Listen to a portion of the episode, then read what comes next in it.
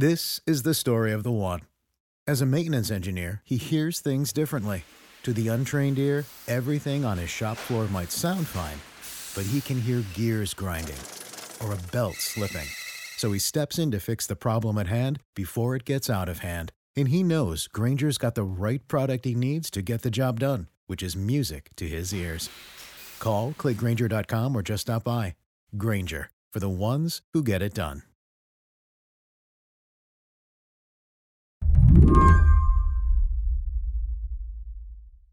I was a big library user growing up because it was really a refuge for me and a place where I just found ideas that connected me to the world, but also broadened my perspective.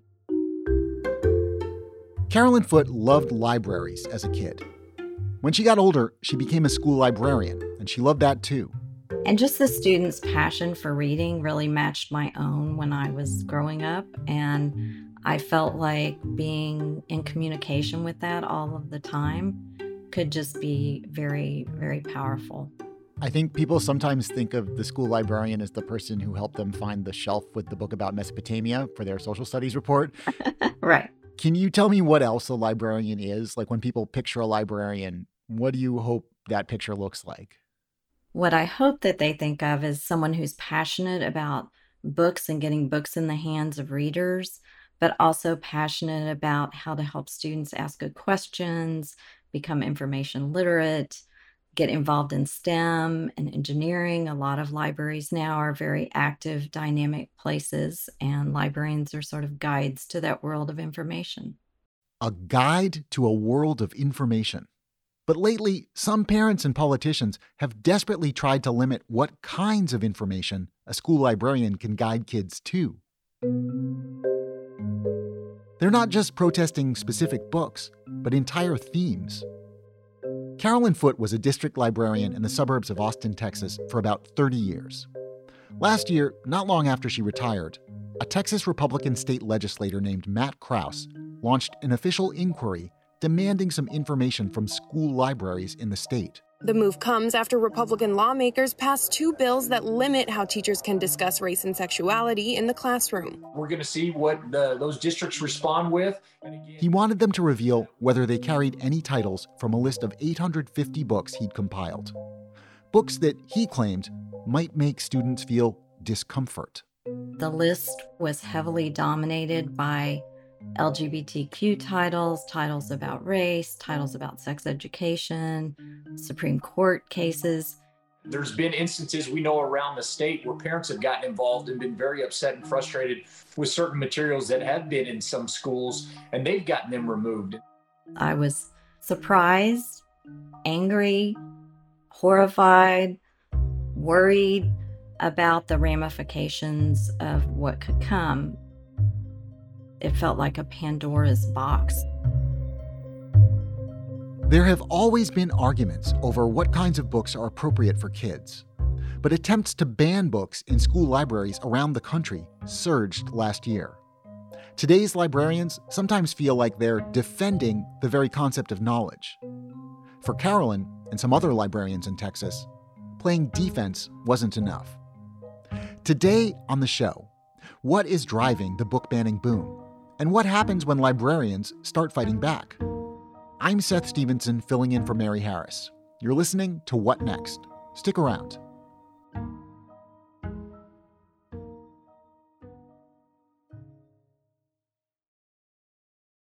This episode is brought to you by Discover.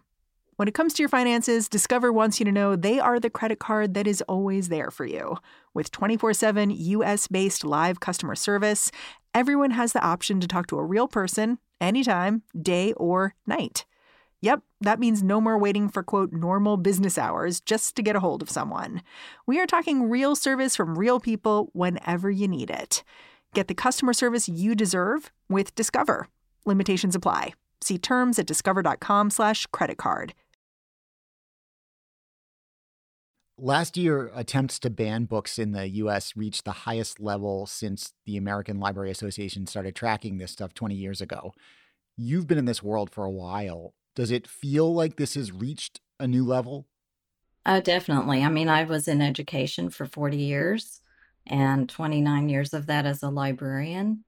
And it's definitely unprecedented in my experience. And, you know, libraries, principals, school boards, superintendents are just fending off not only formal complaints that have been filed, which is what ALA was counting, but also informal complaints, email complaints, comments at school board meetings.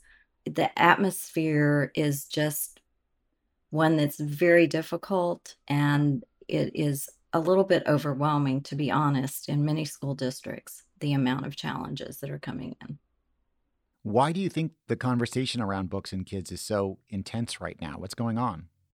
You know, I think there's a lot of factors. Parents coming out of the pandemic and they were maybe more a little more involved with what their students were learning because they were at home maybe helping them with some of their schoolwork so i think that's a small factor typically most book challenges that i've seen and and kind of historically have been more middle school elementary school where people are feeling more protective of their children but by the time students are in high school you know a lot of parents have always supported academic intellectual freedom for students because they understand that they're college bound or work bound after this point in their lives and and they want them to be prepared. I think another factor honestly is political. Everyone saw the Virginia governor's race and how the book Beloved and concerns about it became central to that race. And then I think a last factor is we're seeing more young people identify as LGBTQ than we have in the past, probably because they feel more comfortable in being open. But we're also seeing our demographics as a country changing, and in different states, it's changing. And so I think whenever those kinds of changes have happened in our society over time, there's a lot of fear around them.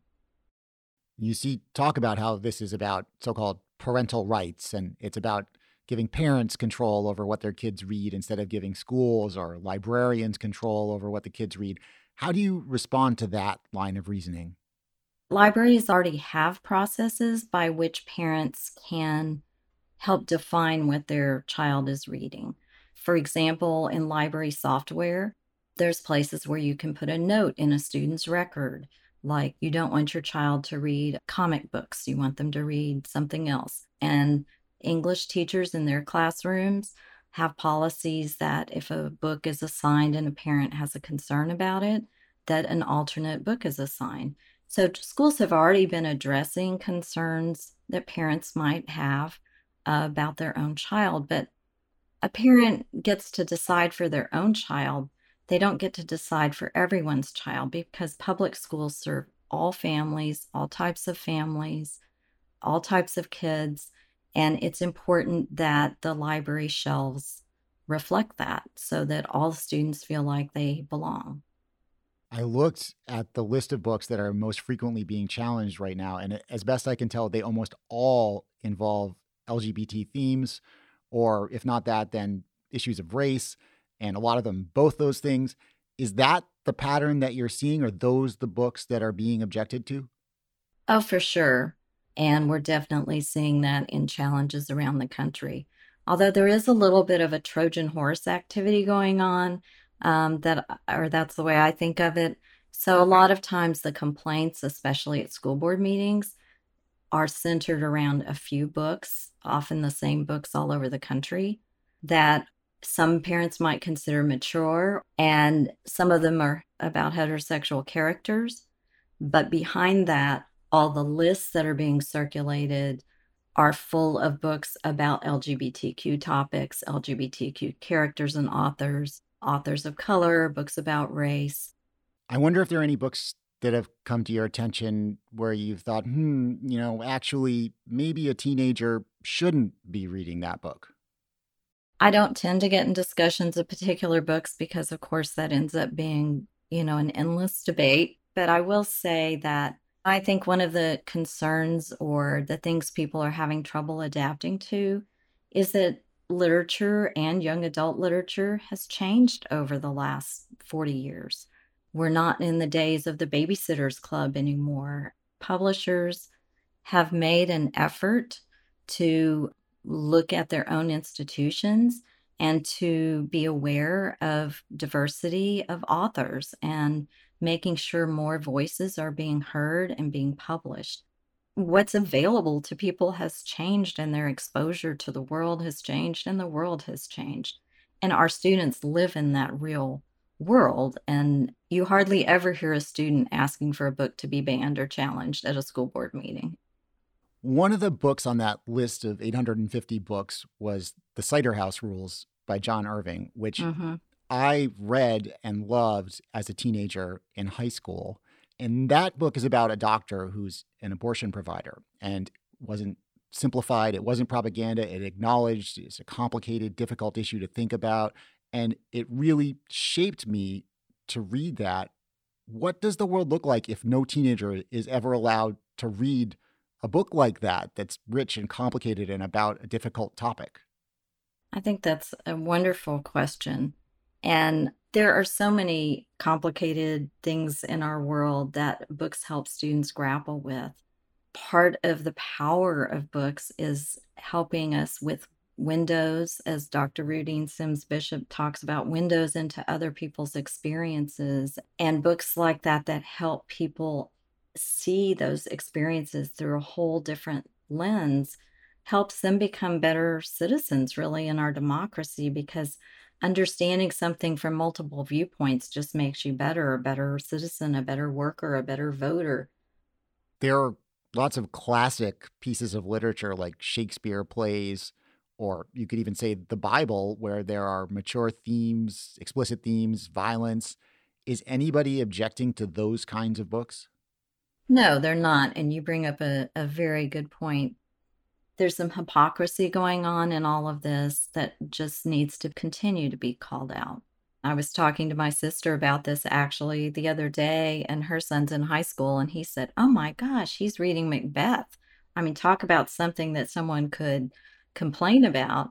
Huckleberry Finn was burned, you know, when it first came out, and people at the time were very offended by his character because he wore shorts and talked in slang and he ran away and he didn't obey the adults. There's a saying that there's something in a library to offend everyone. And certainly many classics have the ability to offend people. Taking a quick break here. Back in a minute with my guest, Carolyn Foote.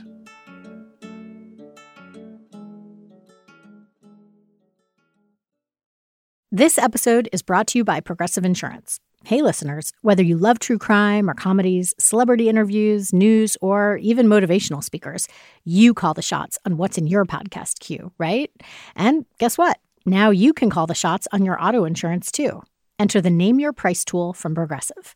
The Name Your Price tool puts you in charge of your auto insurance by working just the way it sounds.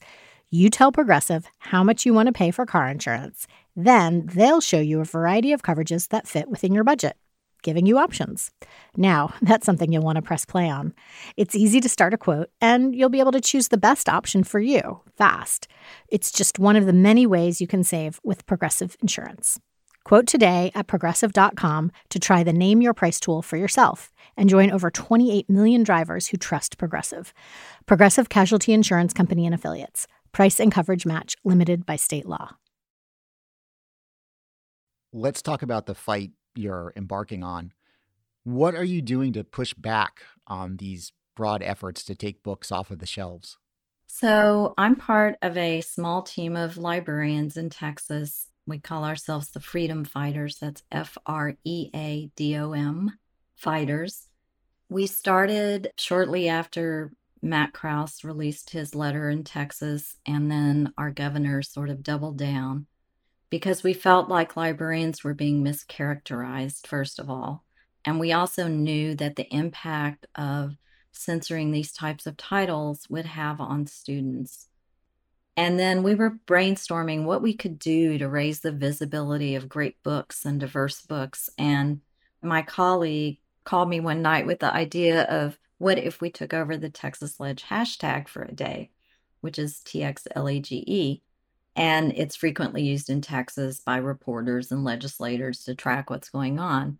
So we notified people quietly behind the scenes in our librarian groups, author groups, people we knew, and asked them to join us on November 4th and to tweet out something about a positive impact of a diverse book on their lives and include a picture of the book cover if they wanted to and use our hashtag and the Texas Lege hashtag.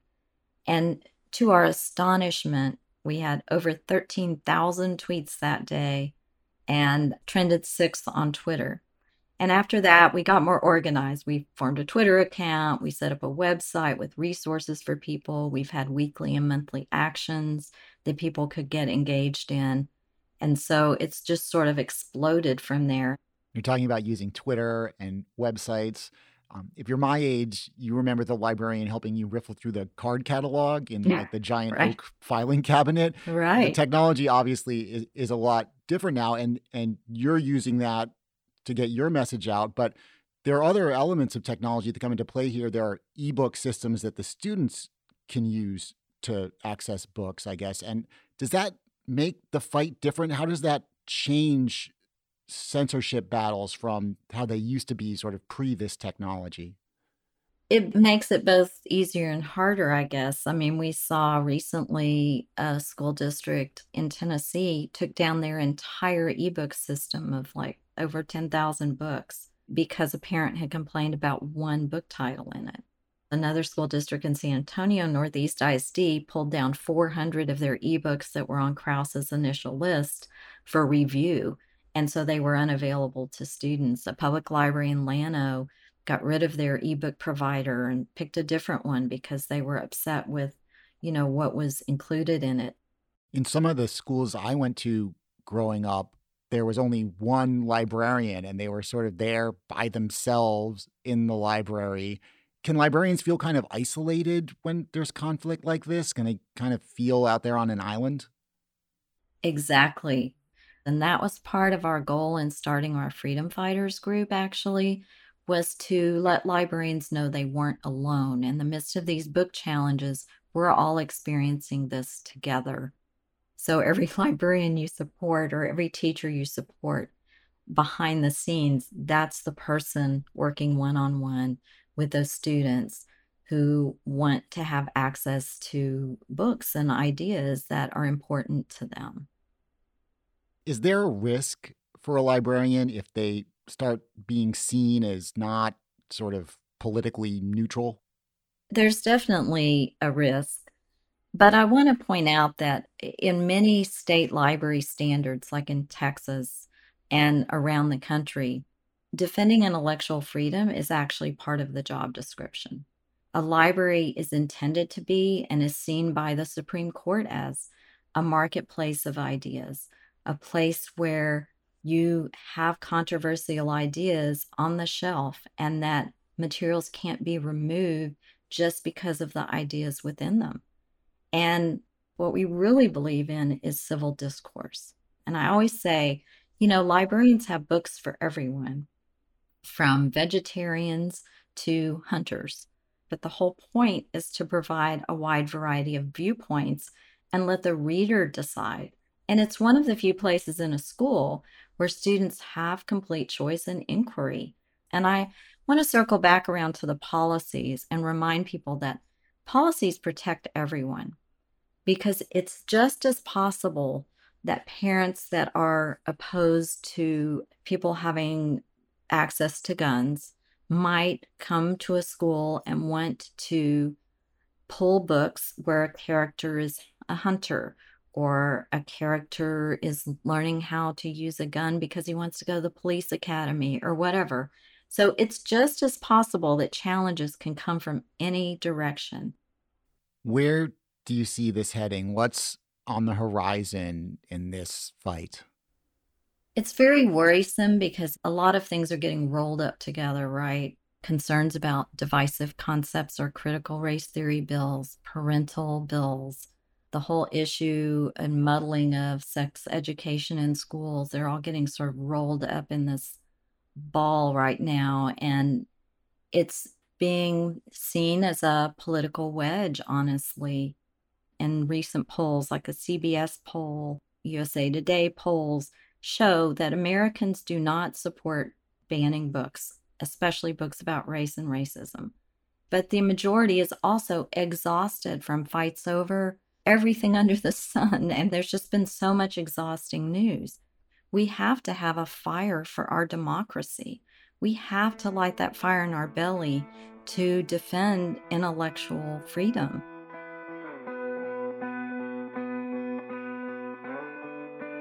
Carolyn Foote, thank you so much for coming on the show. Thank you. It was great talking with you today. Carolyn Foote is a former librarian for schools in the Austin, Texas suburbs.